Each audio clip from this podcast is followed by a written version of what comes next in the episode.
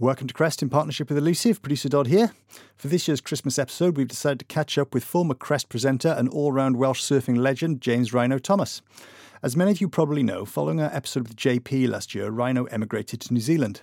So for this show, Rhino gives us the rundown on what the waves have been like, what the surf culture's like, and more generally, what it's been like to move to another country. If you're not Googling how to get whatever job you're good at in New Zealand by the end of this episode, I'll be very surprised. I know I'll be spending December tarting up my CV.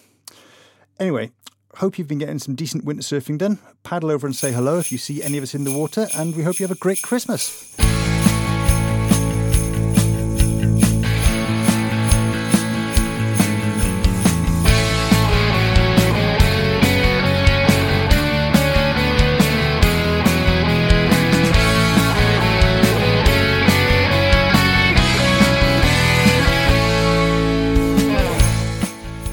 Well, it gives me immense pleasure to be talking to Rhino again.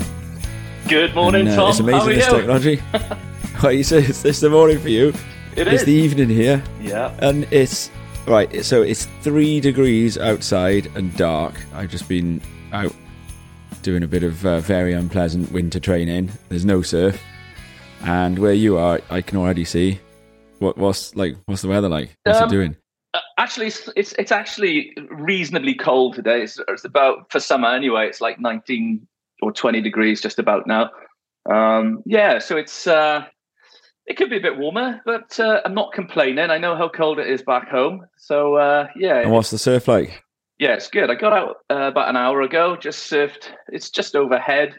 There was no wind and went in Whale Bay. So, it was good. Just nice to get that first hour of the morning in and start the day off the right way, you know? So Whale Bay is the beach break closer to town from the Raglan Points, right? No. So Whale Bay is just round the corner from Manu. So Manu is the sort of the way that way. Okay, I know. Yeah. So, Manu is the wave that everybody knows, which is in the endless summer, which is the one that you sort of just surfs forever. You can have a wave probably 300 meters long, something like that. But, I went around the corner this morning. One of the reasons is just a bit easy access. I just parked up, got in. The tide was nice and low. And, there was just sort of four of us in, which is nice. And, What was it surf like? Yeah, it was clean. It was only head high, I suppose, and a couple of bigger sets, and there wasn't much grunt to it. But it's just nice to get in, you know. You just I pretty much these days since I've been here, I've been obviously quite lucky in actually being able to base myself in Raglan. But the surf here is so consistent, which pretty much it'll allow you to surf pretty much every day if you really want to. So. At the moment, I think I'm averaging a surf every other day, which isn't bad. So it's better than going to the gym, you know. Which is where, not quite a gym. I've just been to someone's garage, but it's freezing. I tell you what, you're better off out there for sure. Yeah. I'm stoked you've joined us, Rhines, and now Rob is possibly going to join us. He's in his. Cricket Club's AGM, Pontia Cricket Club's AGM. Okay. Which I think is a code word for some sort of midweek beer festival. All right. Oh, so it could be if he does join us. Yeah, you might. You might start singing down the line to us. You know. Oh, that'll be nice. So I don't know if Rob's going to show up or not. He either will or he won't. That's classic Rob. And thank you so much for joining us. Though we can have a little sort of catch up with the Rhines for Christmas special, because I know here we've got hundreds and hundreds of people who, you know, were your friends or your acquaintances, and you get asked after a lot. Oh, yeah. And I suppose it's nice and efficient for you because you can have a quick yak with us, and then people can catch up on you and find out what you're up to and all of that. But it's gone smoothly so far. Then what are you a year now? Yeah. Yes. So, I think we actually arrived in New Zealand itself at the end of October last year. So we're just over a year now. Whether that's the honeymoon period over or not, I don't know. But so far, so good. It was a real I don't know. It was a huge move. It was a really big move for us. We'd never even been to New Zealand before. I'd never even lived abroad before. I'd never left Porthcawl at all. So I was, I guess, what people would call a home bird, I suppose. So, yeah. So, like, for me, like, I was full of nervousness. But I knew the surf was going to be good, better than Wales, I suppose, or more consistent. Let me put it that way. And I think actually arriving here has been a massive surprise, or like it's been really good. I didn't expect the surf to be as good as it was. Yeah. Yeah. How good is it? Well, if I put it this way, so I I've been surfing for quite a long time now. Don't pull any punches now, but. Well, I put it this way. So I went on a trip to Indo, I think 15 years ago, with Gary, Paul, Herbie, and all the boys. They were all there, and we had really good waves. So I reckon in the last year, I've had waves similar, if not better, than that trip, which was 15 years ago, and everything in between. So yeah, I'm consistently surfing, or I have been consistently surfing, like absolutely like cranking waves. Yeah, it's been really, really good. And they get hollow waves? It depends where you go. The classic pics you see of Raglan. That's right, yeah. Like, it's a point break, isn't it? Yeah, it is. And I think that's the thing. Obviously, the majority of the waves here where I'm based here are lefts, and they are super rippable. And there are a couple of places where you can go on the points where, like any point break, I guess, where it'll sort of go across a shallow little section and you'll get like a barrel section. So it is there, but the most hollow waves I've surfed here in Raglan are pretty much on the beach, so that it can get like a French beach break here, rights and left. So that's pretty good. And that is actually quite refreshing to go right. It sounds really rubbish to say, but like I go left so much, or have been going left so much. Going to surf the right at the beach is a bit of a novelty, and it feels it's cool, because I was like, I can still actually go right then. I can actually surf on my front side again.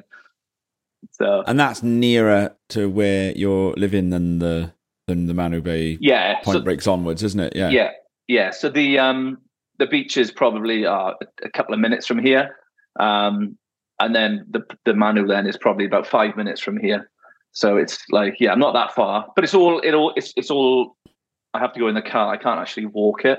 So, but you've properly landed on your feet, haven't you? Because you are actually in Raglan, because you started off inland a little bit, didn't you? It was like an hour inland or something. That's right. Yeah, we were, for the first 6 weeks, we ended up in a place called Cambridge, which is an hour from the coast. Now, I've never ever lived away from the coast, so that 6 weeks living in the middle of New Zealand was just a real, like, it made me realize, not that I didn't realize already, but it made me think, gosh, I really need to be by the, and also not just me, actually, Soph, my wife, and the kids, we really missed the beach and the water and the sea and seeing and the smells and all that sort of stuff.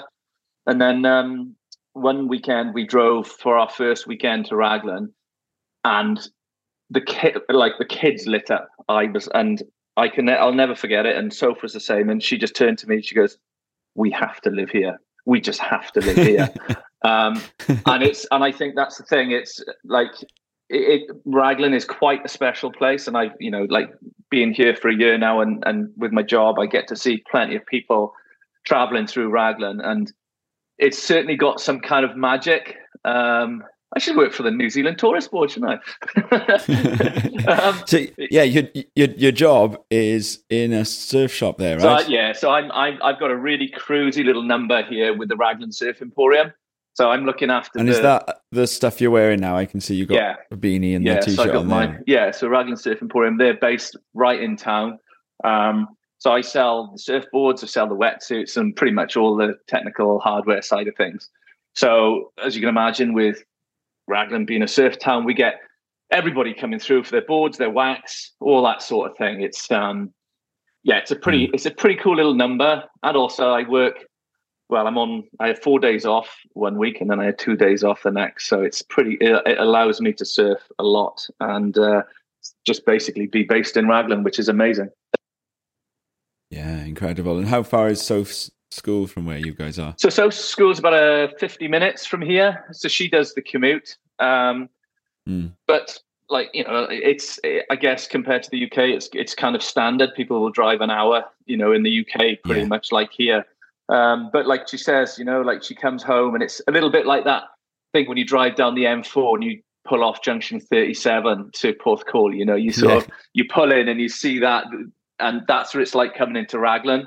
You come home and so, you know, whether you're coming back from Hamilton from the shopping trip or whether you're coming back from work, Soph comes home and she's like, almost like all your sort of your stress sort of levels go down and your worries go away. You're like, I'm in Raglan again. Have you come to believe this thing? I know they say out there that there's like an hour of driving and then there's like different countries have a different hour. So New Zealand has a New Zealand hour is like going to involve lots of lanes, turning, bending, you know, and then like an American hour is going to be sitting on a freeway, possibly in traffic.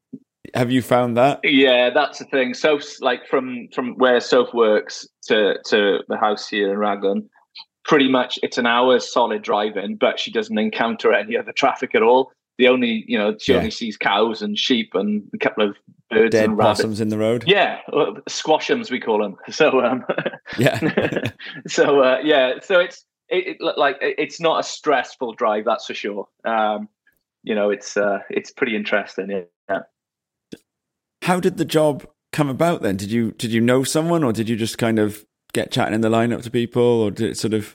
Yeah, for me, no, like I was really, when I got here, I took 5 months out just to chill. I looked after the kids, and then like, obviously I had to get a job at some point. And I just went and met Mel and JC from the Raglan Surf Emporium here, and sort of just told them my experience and my background of what I'd done in the past working for Brad and all that sort of thing. And I sort of, it was just a natural progression for me. It was good. We fitted in well. The guys who I work for, they're really great. I think they like me. I'm still there. So I think they've been there like 7 months now or something. So it's really cool. It's working, like I said, I was going to say earlier actually, that you get to see like plenty of different people coming through, you know, like people from all over the world, literally every single corner of the world. And it's pretty cool to see like people's reactions to Raglan. They're all like frothing, and it's really nice because everybody comes in, everybody's in a good mood because they're in Raglan and they're all about to go and surf the best waves of their life. So it's a pretty cool environment. Yeah. I got to ask, when I went there, I surfed Manu Bay. Yeah. Right. And then I went down to visit my mate Herb, who lives in New Plymouth. Yeah. And I got down there and I got a bit spun out because I was in a rented camper van and I'd been told all these horror stories about car crime at Raglan, including Splinter's famous horror story, which I think is on our Surf Travel Nightmares. It might be on the Splinter episode of this anyway. And so I went up to, I think it's Whale Bay, and then I looked at indicators as well. And on both occasions, I just felt spooked to leave like this camper van with like everything in it there because it was really quiet. It was the winter time. And I surfed Manu Bay and I had a great surf. I thought the waves were pumping. Yeah. Daniel Kereopa was the first person I saw take off on a wave, you know, and I just thought like, right, well, if he's in there. Yeah. And then when I got to Herb's at New Plymouth, he was ribbing me about it. He was like, you surfed Manu Bay? Like, that's like the end, you know, and he was calling me a coward and like laying into me proper. So I got a... Was Herb telling me the truth? Was I missing out? Yeah. Obviously, you know, don't give away any super secrets of Raglan. I mean, to be fair, like Manu Bay is, like I said earlier, it's the celebrity. Everybody wants a part of it. But there's a part of Manu Bay which is semi-well documented on Instagram and Facebook and stuff. And it's right. This is where that's where people like DK, Daniel Kereopa, you got Tana Clapham out there. You've got Luke Diamond from his dad is Tim Diamond from. So all those, the local guys, they own it. And they're out on the end is a kind of slab. Larry is the other one. Larry's out there. And those guys own it. And you can't really get a sniff of it, really, if you're not from around here. So that there is a serious wave. And if you can get out there and get like a good wave there, because it's super shallow and it's super intimidating. And it gets solid and really big as well. That is like an amazing wave. But then you're right. If you go around the corner, like you can surf Whale Bay, where I surfed earlier, which is on its day is really good. Sometimes they call it Snail Bay, but you know, it's super rippable. And then you can go further on up again, probably another like 500 meters or something like that, and then you get to Indies, which is a good wave. Yeah. Okay. Mm. Oh wow! And then there's like a right hand sandbar, isn't there? The other side of the estuary. Well, I wasn't going to say anything about that one, but Well, if anybody knows like Nash Bank, you know, it's pretty much that, but longer again. And that's the thing here is access to the sea via boat or jet ski is really easy. There's boat ramps everywhere. So, like, pretty much every driveway, every house, they've all got some sort of watercraft. So, there's loads of ways around here where guys just disappear off. And you think, well, you're in the water. Like, oh, where are they off to then? There's, like, out to banks. There's, like, out to reefs in all sorts of places. So, oh, wow. Yeah, amazing. Yeah, and you've done a winter. So, winter in New Zealand is... So, I'm guessing like not really winter. It's no, I think that's the thing. So my brother came over here in August, which is actually midwinter. And there was quite a few days where we'd be having a barbecue on the deck with a shorts and t-shirt on, which isn't bad. You know, temperature's about 18 degrees, you know, like at its warmest. Yeah. But then there's not to say that it doesn't rain and it does get cold and it does get windy. But it's nowhere near as harsh as a UK winter. Nowhere near. The days, the shortest day here as well is actually 2 hours longer than the UK shortest day, which makes a difference. So that you can, you've got that extra hour or so. The days still feel long in the summer, though. Well, that's the thing, and then the reverse is obviously true of the longest day here. We're 2 hours shorter than the UK's longest day, but it still feels, we get out of the water, you can still surf till about 8:30, 9 o'clock, something like that. I think we still got another 3 weeks to go before the longest day. And I believe definitely till about 9, 9:30 you can surf. So it's fine, absolutely fine. Oh, that's amazing. Mm. Yeah, what I remember because I've been there in the winter, and I remember that the big difference is that if you get a clear skies in New Zealand in the winter, you'll get warmer weather. Exactly. Whereas here, if you get clear skies, ice cold, you're going to get cold weather. Yeah. So it's like a clear sky, like the sun still has the ability to like warm you up in the winter. So, so the colder weather there is going to be if it's overcast or rainy. And then that's like that's the same sort of temperature as, and that's like the same kind of temperature as a rainy day would be here in December. Exactly. It's like 10 degrees or 12 or something like that. I think it reminds me like the sort of coldest day here would be the equivalent of, say, when you get like a bit of a southwesterly blow up the channel in Porthcawl, and it's around about like 13 degrees, something like that. That would probably be around about the sort of coldest it would get daytime temperature, So it's not 50 miles an hour wind. No, not generally. Not. Do they get storms? Well, this is the thing. We had a cyclone last February, I think it was, which caused utter devastation on the east coast of New Zealand. It was called Cyclone Gabrielle. We weren't too badly affected by it. We actually were cut off because to come into Raglan, you've got to go across a sort of mountain pass sort of thing. You probably remember it, but there was a landslide. They call them a slip, and that caused the road to be washed away. So there was no way in and no way out. So for 3 days we were cut off, which wasn't a big deal, to be honest, because, you know, like it just meant that there was no one around. So you could go in the water and there was no one in the water apart from everybody who was actually here at the time. So, yeah. But the winds, like, it does, I think 40 or 50 maximum. I think that's about it, you know.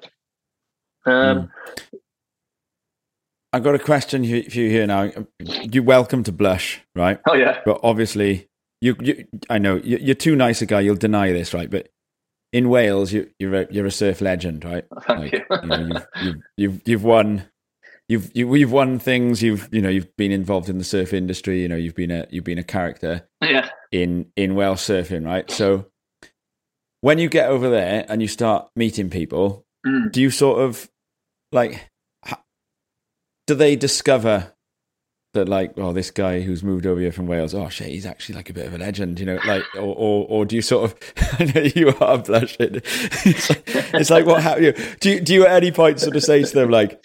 Oh, you know, here's all my clippings from when I've been in the surf mags, or, you know, by the way, I'm 4 times national champion, and you know, because obviously I know that, you know, you surf good, you know, and I'm sure the New Zealand surfers are impressed by your surfing, but we've kind of always believed that, you know, a top Welsh surfer, if they go and surf next to Daniel Kereopa, yes. Yeah.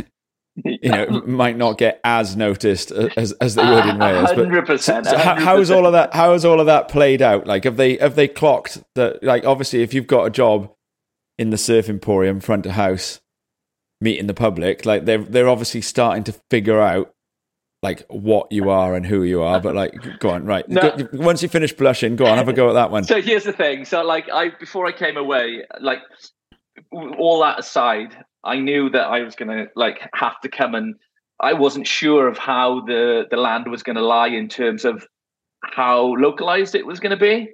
I had to figure that one out. And it was because when I got here, I was like totally on my own, didn't know anybody. So I had to paddle out the points. I had no idea where to jump off from or any of that. So I was literally went in under the radar, and I was just the other thing I must say, when I got here, I hadn't surfed pretty much in the UK for about 6 months beforehand, so I was totally I was totally out of shape, there was none of that. So I was just literally feeling my way, sort of, because, you know, you've got to figure all these things out, you know, the point breaks and how it all works. And only just, you know, in the last couple of months, I feel as if I've started surfing probably the best I've surfed for quite a while. Just because I've lost so much weight, and I'm so much fitter now than I was, and I have been for a long time. So, but the other thing is to say about that, and I'll quote Herbie on this. Herbie, you know, like, Rhino, those guys ain't slouches out there. You know, like there's nobody out here from the local crew who doesn't surf well. They all surf well. And the New Zealand way, everything is very understated, very sort of underplayed, you know, like somebody'd have like an absolute stinking barrel, and then they were like, yeah, I had a couple of fun ones, and you're like, mate, that's one of the best barrels I've ever seen, you know, and it's just not. I don't think it's not the New Zealand way to blow your own trumpet anyway. And not that I would, but But have they? Do you feel like they've kind of figured you out, like that they know me? They know you? No, no, I don't think so. I mean, a lot of them. No, to be fair, yeah, like a lot of people around here, they all know Wales. Obviously, they know Warren Gatland, yeah. And all that sort of stuff. So the fact that I'm from Wales, I think that's quite an amusing thing for a lot of people. But yeah, do any of them still say Carwyn Williams to you? I've had a couple of people talk about Carwyn. Yeah, a couple of people talk about Carwyn. But yeah, it's a funny old one. I don't know. I don't know. No, nobody knows what I do. I think they're probably not even that interested, to be honest. You know. So but I suppose, yeah, you know, you come across as a serious surfer, and that'll do for them, I suppose, because they are also They're nice people, aren't they? You know, they don't... Super nice. Like, there's not that kind of brashness, you know? No, I mean, you've got to go in with a level of humility and respect. And that's one thing that I was, again, like... And I would do that anyway. You know, like, when I wouldn't paddle at the point. I don't own the place. I just take my time. The other thing is interesting is that... I found that, like, I'm maybe going off on a tangent here, but the whole thing of being able to, like, you know, when you're at home, like, because there's long periods of no swell and then suddenly you get swell, everybody's frothing. You know, everybody's totally frothing, just, and that can lead to a little bit of, like, heatedness in the water. Here, it's because it's so consistent. The sort of the feeling is like, well, okay, I've missed a wave. It's no big deal. There will be more waves tomorrow, you know. So yeah, you know, it's who's this? Who's this? It's Rob Blythe. He's back from his cricket club AGM. He probably can't hear us yet. Ah, look, see. We can start talking about him and what he's wearing and how he behaves. Cool. Look at him. He can't hear us. I've got you. He is a cool dude. Oh, he can hear us. Hey, Bird, how are you? I'm good. How are you, Ryan? Yeah, all good, mate. All good. We both got hats on. Yeah, freezing, you see. It's real cold. No. I've had a Christmas in New Zealand. Have you? I have. Ah, where were you? I was in Dargaville. Dargaville? Where's that? On the North Island or the South Island? Northwest of the North Island. Oh, yeah. Bailey's Beach. Okay. It was good. Lots of spates were consumed. Were they now? Oh, they were. What's a spate? It's a delicious New Zealand ale. All right. In a blue and orange can. Yes. No, it's. I've seen quite a few. I haven't actually. I've seen it a lot. I just don't drink it. Oh. Oh, I'm going to have to try and... I like the way you've just come in there, Rob, with like some real deep New Zealand knowledge, you know? I'm trying to think. Was it... What would I know? No, I know. I used to like picking those little... There's those little lemons in New Zealand that you can pull off a tree. Have you got those in Raglan, Ryan? And they taste like halfway between a lemon and an orange. Feijoas. Is that what they're called? They're called Feijoas. Yeah, they are like... I think they're only... Delicious. They're stunning. Yeah, like it's really refreshing to be able to... Like when we came over here, I ate something like, which I've never tasted before, and it's a really odd experience, yeah. You know. To actually, when your taste buds haven't tasted something, it's like, wow, that's so cool to have that. And their kiwi fruits don't look like our kiwi fruits, do they? I remember they're kind of like yellower and sort of bigger. They're a slightly different color, slightly different shade, but yeah. I've got a fantastic fact about kiwi fruit. Go on. Do you know which area of the world is the biggest producers of kiwi fruit? Go on. I don't know. It's going to be like Egypt or something, isn't it? It's the Landes region of France. Ah. Yeah. Wow. Are they allowed to call them kiwi fruit, though? Yes. Are they? All right. It's not champagne. It's a kiwi fruit. Or don't they call them Chinese gooseberries somewhere? Rob, you've got another good story from your Christmas on the northwest coast of New Zealand from Whangamata. Oh, yeah, it was pumping. I got punched in the face. The right-hander? The left. It's the left. It's like Mandaka. It's left. Oh, yeah. I was traveling with my friend, Al Davis, Ryan's, and we'd just driven across from Dargaville, actually. And we didn't really have a clue what we were doing or where we were going. Someone just mentioned that Whangamata had a decent wave. So we headed there and we pulled up at like 1 a.m. It was pitch black. But you could hear the swell had arrived. And it was one of those East Coast swells. They're going to be really short-lived, but really punchy whilst they're there. Yeah. And there's another guy there checking the surf at like 1 a.m. And he's like, you boys are here for the surf, right? And we're like, no, well, I mean, yeah, we're here to surf, but we don't. It was clearly the spot that loads of people had driven to on the East Coast that day, as it turned out when dawn. When dawn dawned, when the sun rose in the morning, it was absolutely rammed, and there were people from all over the North Island had bothered to drive to Whangamata to surf this left-hand bar, and I guess in calm weather, I assume that the sand builds up on this kind of like river mouth, inlet or outlet, whatever, and it was pumping. It was as good as you can imagine a wave being, really, really hollow on the outside, and then long wall on the inside, but pretty busy. and the peak, as you can imagine, was super duper busy and really, really competitive. Lots of good surfers. So I opted to sit just inside and take a few on the head, but in the hope of picking off some of the scraps and maybe the odd set wave that swung wide. And there was one guy in particular, and he stood out because everybody was in wetsuits of some kind, whether it was a short arm or short leg. But everybody was in something, and he was in a pair of like pale peach board shorts. It almost looked like he was surfing naked. And so he really stood out, and he kept battling for all of the set waves and not quite getting into them. Or if he did get into them, he pulled back and waves would be missed. And I clocked this, and I thought to myself, right, next time he goes for one. And everybody was pulling off as he was paddling for them. Oh, get under him. And I thought, I'm having it. So he paddled for this bomb. It was like the biggest wave that had come through all morning. And I went for it. I thought it was no. And sure enough, he got into it and then kind of looked like he was going to pull off. And so I went and dropped in. And it was the one wave he caught all morning.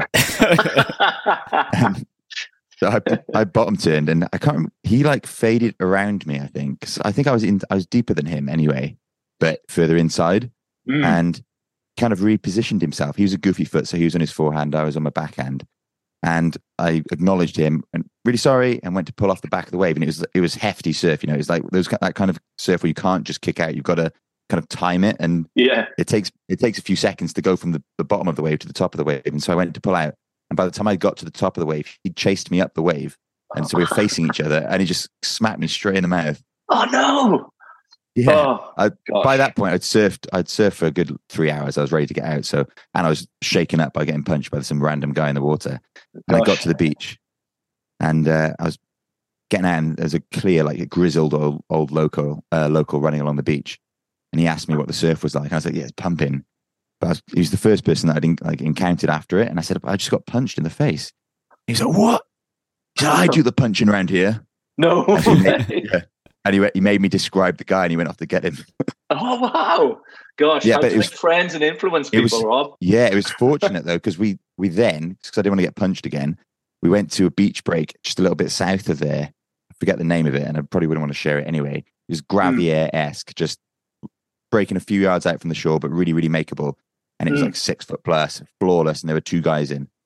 Wow. It was beautiful. What a day. New Zealand's great, hey?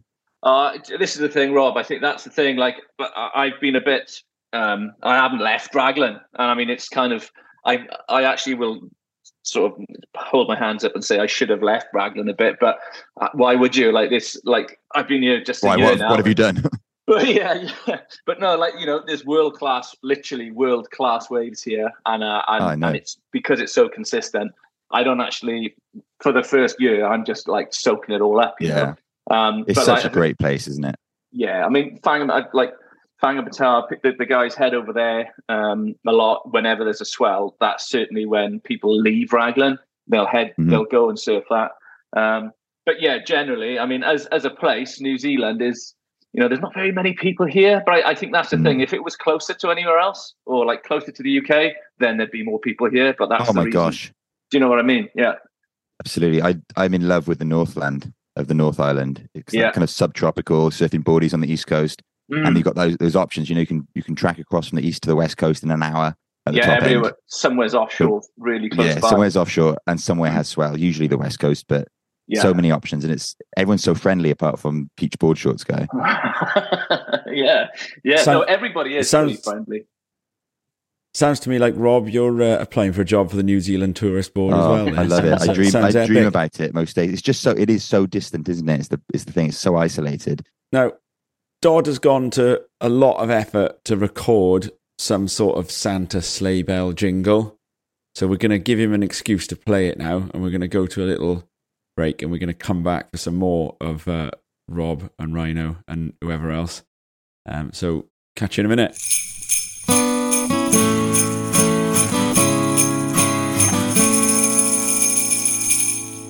We're back. And yeah, you were just saying then that you've pretty much so far stayed in Raglan. So it's quite exciting, I suppose, Ryan, to think that there's that whole like rest of New Zealand to go and sort of get to know once you kind of feel, you know, and I suppose you're in no rush to do that, but have you run into any of the Welsh crew that are out there so far? I mean, when I got there, I think, if I remember, obviously I was there for a much shorter time. I think I'd placed a payphone call to Big Bird with a couple of, this shows how long ago it was, with a couple of coins in the meter, within an hour or two of landing on New Zealand soil. You obviously had a bit more time to get hold of him, but have you found Big Bird? Yeah, funnily enough, we did exactly the same thing. As soon as we landed in Auckland, we sorted our place, and within, I think, 5 days, we were over on the East Coast in Mount Maunganui over there in Papamoa, knocking on Phil and Laura's door. So it was pretty cool to see those guys. So yeah, for the listener, Big Bird is Phil Reese. Yeah, ex Porthcawl legend, and yes. And Laura and Chloe. So yeah. Hi guys. I know they always listen. Yeah. So no, it was really cool to go and see those guys. Just going over there and seeing like the like golden sands of the East Coast was beautiful, and the weather was warm and real nice and like tropical. It was just amazing. And and those guys have been back over here too, which has been good too. But yeah, it's cool. It's there's I think the Welsh people sort of when you see each other, like you hear each other's language, accents. You're like, oh, are you, Bert? How are you? You know, what's going on? Yeah. You know, you were from Wales. Oh, I love it. You know, straight away. You know, that sort of thing. But to be fair, like I haven't seen masses of Welsh people over here. You know, they don't. I don't know whether Welsh people don't travel that well or not. I don't know, but it's a long way to come. That's for sure. Yeah, well, it's literally the opposite of the planet, isn't it? I think pretty much. Wales does have a bit of land where if you dug through the middle of the earth, you'd come out in New Zealand, wouldn't you? Yeah, yeah. I remember Big Bird, I spoke to him on the phone and he was like trying to persuade me to come and join him at the Mount, telling me what the surf was like. And then I was like, there was some waves in Raglan or something, and I was trying to figure out visiting somewhere else.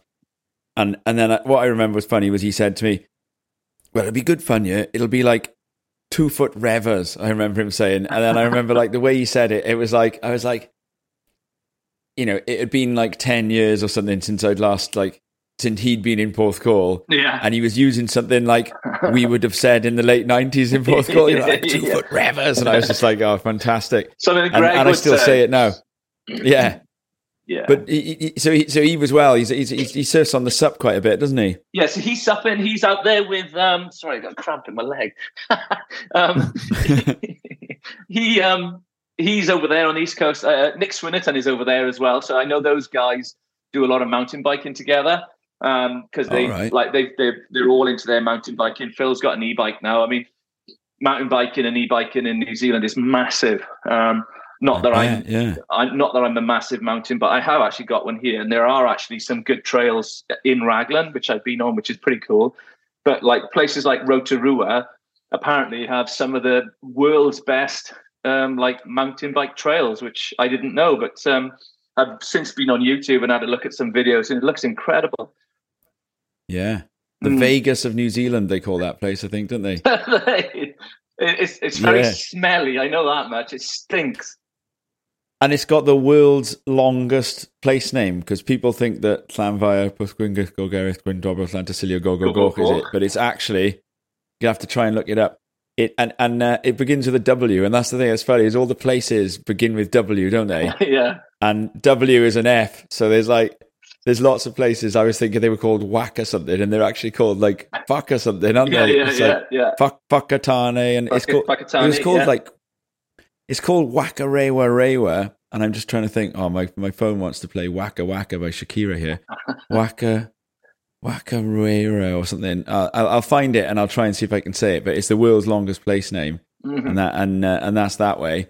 And and then the other thing I suppose to ask about is you might not have run into, that many Welsh people, but you did. Oh, you've run into Joe Fry. Oh, Joe Fry, yeah. So Joe Fry and Izzy from Joe Fry and Izzy literally live across the road from my dad in Rest Bay in Porthcawl there, and they said, we're going to be in New Zealand, and I was like, well, come and stay. So that was a pretty cool thing, and I heard a surf with Joe in Manu one morning, and it was only small, it was head high or something, and like we had a lovely time, but the swell that day was due to pick up. And so I sort of like we had a nice day chilling out after a surf in Manu in the morning, and so I said to Joe and Izzy, and actually Soph was with me as well. And I said, let's just go and why don't we just go and check Manu now? Let's go and have a look at it because it's supposed to be solid this afternoon.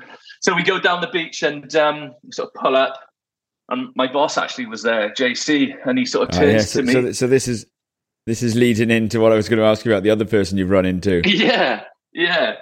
And so I'm sort of sitting there with Joe, and JC sort of rocks up, and he's like, "Hey, Rhino, you might want to stick around." I was like, "Why is that?" He said, "Oh, somebody's going to be sitting out there. He's going to put on a show now." And I was like, "Oh, yeah." I said, "Who's out there?" He goes, "Oh, John John is going to be out there." I was like, "You are kidding me."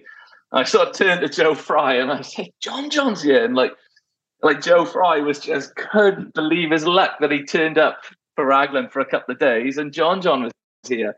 And sure enough, as I say that, I turn out and I look out and I can see that traditional sort of, or that familiar red board and the big hairdo sort of paddling, you know. And then, yeah, just because it was solid as well. It was solid out there. And there was all the big guys, like Bugsy was out there, Tana Clapham was out there, all really good surfers. But then there was John John, who, like, I've never seen him surf before. And it was just, like, incredible, absolutely incredible. He was doing turns on places on the way where I'd never seen before since I've been here, you know, like, it was like top to bottom, and he was getting these two. It was just really, really good to see. It was incredible. And yeah, is there a kind of like freak show feel to watching him surf then? 100%. Like, in fact, Joe Fry has actually got, he had a brand new camera when he came here, and took a sequence of John John doing this, like, when most people would be sort of running for the shoulder, trying to avoid the lip. And then John John did this sort of like 360 reverse floater across this section, and then came down, and I actually videoed it, and Joe like took the sequence, and you can hear people like sort of gasping as he did this maneuver, you know, just phenomenal. Mm. And that's him when he's like actually having an off year and injured. Yeah. Well, he stuck around for like 2 or 3 days. He was here because he was either selling his catamaran, his boat was up north somewhere, and he was getting it serviced or whatever you do to a yacht. I don't know. But so he ended up staying here. He did the very next day, the swell jumped again. So he did some tow-ins out at Indies. And then he was out on the sandbar as well. He did some tow-ins there. He was really lucky. And in fact, if you've been following him on Instagram and looking at the quality of the waves that he's had all around New Zealand, it makes you want to travel, because he's had some incredible waves all over, you know. Looks really, really good. Yeah. And can you tell us how you've come to be in Raglan? Because it must be pretty hard to like get yourself set up there, you know. When it's, did you have to kind of move there in winter and then try and sort of hold on to somewhere, or that was the thing. It like literally, Raglan is a beautiful spot, not just because of the surf. Like generally, it's a really cool place to be. It's kind of sort of semi hippie-ish, but there's a lot of where we live now, it's sort of expanding, and there's some real nice houses sort of coming. So like Raglan is becoming quite a desirable place to live. To be able to come here was no easy task. It was way more difficult than we had actually imagined when we came here. I thought we were just going to rock up into Raglan, find a place to live, and happy days, off we go. But yeah, I was really lucky. In fact, one of the first people that I met from Raglan was a guy called Russ, and he was the estate agent from Ray White Estate Agents. Now, Russ is actually an absolute top guy, and I wanted to thank actually Russ for sorting us a place out to live here. But he's actually from London originally, but has lived in Raglan for 20 years. Russ used to be those guys who holds the table tennis bats for the airplanes in Heathrow. He used to do that. And then one day he does that have like what is that? Is that an air traffic controller? Is it like? I don't know, actually. I don't. It's like, I don't know. Anyway, sorry. But yeah, he has been here for 20 years, and somebody put me in touch with him, and he was like, right, so Rhino's a surfer, his wife, yeah. So he put us in, sort of put this house in front of us, and it's, you know, it's. It was we were like, yeah, pretty much. Let's let's go. Because we struggled to find. We were here for 6 weeks in Cambridge to start with, and we were looking, and there was just nothing available. Literally nothing available. So apart from trying to find a house, the whole thing of trying to find your kids a place in school isn't easy because, like, so the schools don't, you know, they're not massive here.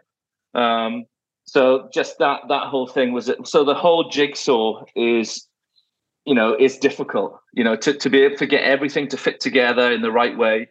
That is, yeah, like, there were a couple of points where I just thought, oh my God, we could be moving back home here, you know, this might not work out as we thought. But yeah, in the end, it came to it, you know, so yeah. And then obviously then just the job itself, like when we were in the UK, when we decided that we wanted to go to New Zealand, because, you know, like getting a job from offshore isn't easy. I applied for a few jobs from back in the UK and I didn't get them. But then Soph had the job as head of foreign languages over here in one of the schools. And within her being accepted for the job, I think 3 months later, we're on the plane pretty much. So it happened super quick. Amazing. Super quick. Yeah. Amazing. Yeah. And I'm just trying to think what the other thing was. Oh, yeah. I was going to say two more things. We'll fill you in a little bit on any news from here. I'm just trying to think. Rob, you didn't come to the Surfers Ball the other day? No, I was away, unfortunately. Booked before the Surfers Ball was announced to return, but I heard it was a very good night. Yeah, so the Surfers Ball came back. I'm just trying to think. Was it a decade since it had last run? Wow. No, sure. Because I know, Ryan, you said you'd sort of looked at the pictures online, and now this will sound crazy to anyone who was there, but it did give you like the tiny bit of FOMO, didn't it? It certainly did. It was mad. I sat there and I was like, I was yearning to be back in the high tide, and just I saw people doing what do they call it? The conga. The conga. They did a conga, that, and then I was watching your fancy dress costume with Tress there. What do you call them? What was the guys? Oh, Beavis and Butthead. Yes, and all of that stuff. Because I went to like the Surfers Ball back home and. Yearning to be in the high tide. But then I went for there's no high tide in Raglan. No, there isn't. But it looked fantastic. Well done, guys, for pulling it together as well, because that's... it was nothing to do with us. Oh, no, but for the guys who did, for that's Welsh Coast George and Harrod, Max, amongst others, I think, wasn't it? Yeah. Yeah. Real good. And I'm thinking, apart from that, there was our local surf club did a trip to the Wave. And we should give producer Dodd an honourable mention because he got his fringe barreled for about 1 second. It might have been a second and a half. Yeah, and then did he claim it? And then he claimed it. He threw both arms in the air, and I got a feeling that he might be in receipt of some sort of award when it comes to whatever Christmas dinner they're going to do. And you know. Things are well, you know, some of the Welsh surfers are doing well. Good. Pat got a second in the British. Yeah. Rob and I were down there doing the commentary. Yeah. And of course, that team's away at the minute. Eli's over in Brazil. I know he's had a bit of a rocky run in the contest, but what a great experience for him. Yeah. How was the surf over there for that comp right now? I think it's very mixed. It looked really big the one day, and it looked almost flat today. High and wobbly in the one heat he had, wasn't it? And he got a little bit unlucky because I think he had an Italian and it might have been a Swiss and the Spanish surfer. Anyway, the Spanish surfer obviously was a shredder, but there's no easy draw in those contests anymore now. There's no slouches, Tom. There's no slouches. Great experience. There's no slouches. So. That brings me. We'll have to take a picture as well. I can see you now because Rhino's got his Raglan gear on, and Rob's got you. You got your cricket stuff on. Yeah, I've just been. Yeah. Did the AGM go okay? Is it all set? It did. Is someone going to roll the wicket again next year? Yeah, it's all sorted. It's all in hand. I unfortunately kept my job as fixture secretary against my will. Oh dear. There we are. Big question then, Rhines. Yeah. Well, I don't know. You might not know the answer. Like, are you staying? Oh, so well. that's the thing. Like, we didn't want to, like, I think a lot of people asked me that question when I was in the UK, and probably we put unnecessary pressure on ourselves when we were back in the UK by saying, yes, that's what we're doing. We're going to stay.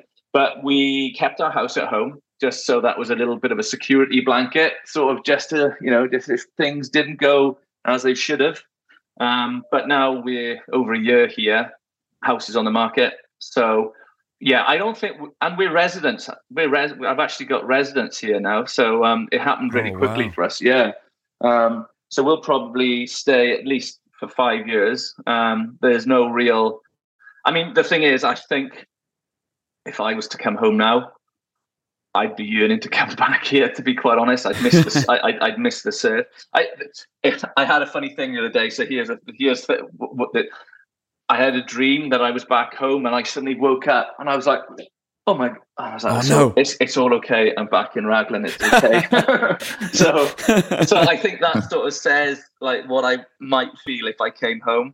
Don't get me wrong. The one thing I do miss is the boys, and I miss the banter with the boys and everything.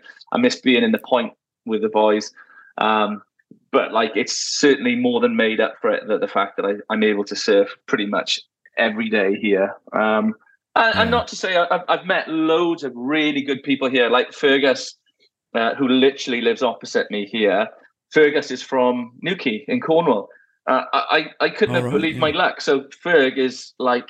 So you know about 80 people together in between each other, probably. Yeah. Well, this is the thing. 80% of the New Zealand population. Yeah. No, like Ferg is like as keener than me to go like soup. So we both every morning, it's like, he throws stones at my window and I throw stones at his window. And we're like, come on. So between us both, we're surfing a lot. I think this morning was surf number 24 of this month. And I think I'm close to 150 surfs this year so far. So it's not too bad. It could be more. Oh, that's good. Yeah. Yeah. It could be more. I think I was, you know, like, there was a couple of days where at the beginning of the year, I was still trying to figure it all out really. So next year, I'm definitely going to go for. What was it, Tom? What did you go for? What did you say was your target back in the day? 180 or something, was it? So yeah, I used to do. I used to target 183 surfs a year. Yeah. Before I had kids, right? Because that is the equivalent of surfing every other day. Because 183 times 2 is 366, and the year is 365 days long. Right. Okay. So I'd always aim. And I would get there, you know, that would include like summers in Indo and things like that. And I would probably get there around about like, yeah, it would be usually in Crimbo Limbo that I'd land there. You know, it would always come in pretty close. Yeah. And then I've cut it by a third. So I tried to get like, was it 122? And then actually in the end, I had to come to I had to face reality. When it gets dark and, you know, you're doing the family thing, you know, you've been there. And so now I aim for 122 sessions of exercise a year. Right. Okay. And so some of them replace surfing, you know, and that's hard to get to. Oh, in that case, I hate to admit it, but I've actually been supping. Oh no. Yeah. So you're well over, you're putting in pretty much double. Yeah. And you're doing the school run, and doing a job and everything. So that just is, you know, there's your advert for the New Zealand Tourist Board if ever you need one. Yeah, it's an interesting. You ever kept a surf diary, Rob, or anything like that? No, I've never even thought to be honest. No. I can't write, so it was Logan. Do you know it was Logan who sort of Logan started it. Well, didn't start it, you know what I mean. He advertised it in our community, didn't he? Yeah. I know that myself, Colin Bright and Jamie Bateman have kept them for decades because we donated our surf diaries to one of those like power companies for them to use for data for researching coastal processes when they were thinking of building those wind farms. Oh wow! So they actually took our surf diaries and they took the data they held and they like matched it up because they were trying to work out like what made good waves and things like that, so they could try and work out whether it was going to affect the waves. It's really interesting. We were all invited to like a meeting with them, but we were debating like whether two surfs as well. I say you've got it. Logan thinks you've got to just come in and out, and it's two surfs. So if he does a contest and he's coming in and out and changing his vest and going back in, and my rule was always that you've got to take on sustenance between surfs for it to count as two. So if you get out and you drive to the ESP and you go in there instead, it's one. But if you get out and you have a drink of water and you drive around, I guess any substantial event in between surfs warrants counting as a second one. So driving somewhere would be a second surf, I think. Or a different spot has surely got to count. Yeah, food or water, certainly. Change of wetsuit, definitely. What about if you're surfing in boardies and you've got stage fright and you have to actually run to the toilet to go, and then you go back in the water? Yeah, I think because maybe the conditions have changed, and that could have been it could have been classed as a different surf. No, that's a good one. I can't imagine having to get out of the water to go. Stage fright in the water. Yeah, it's just like, you need to go, and it's like it's just not coming, I don't know about that. No, I'm not sure. You're gonna get down the doctors, mate. No, it's a well-known thing. Charlie Brooker made a program on it. Oh, I remember actually. You in the toilets at the in Anglet at the QS, you couldn't go. That was it. Yeah, in front of those people. Yeah. Oh yeah. So the other question there, Ryan. Yeah. On top, do you have any plans to make a visit to Wales, or is the plan now like if someone from Wales wants to have a surf with you, they got to get themselves out to New Zealand for the foreseeable? Yeah, I know. I saw your brother the other morning, and he said that he's planning to get out there again, and he's hoping to take your dad out. So what's the plan there? I think to be honest, right now we've got we probably if I do come home, it probably won't be for at least another year. We probably will want to do a holiday before we even come back to the UK first, like New Caledonia or Tahiti or Fiji or somewhere. Fiji, Samoa, any of those, even like the east coast of Australia is like 3 hours from here.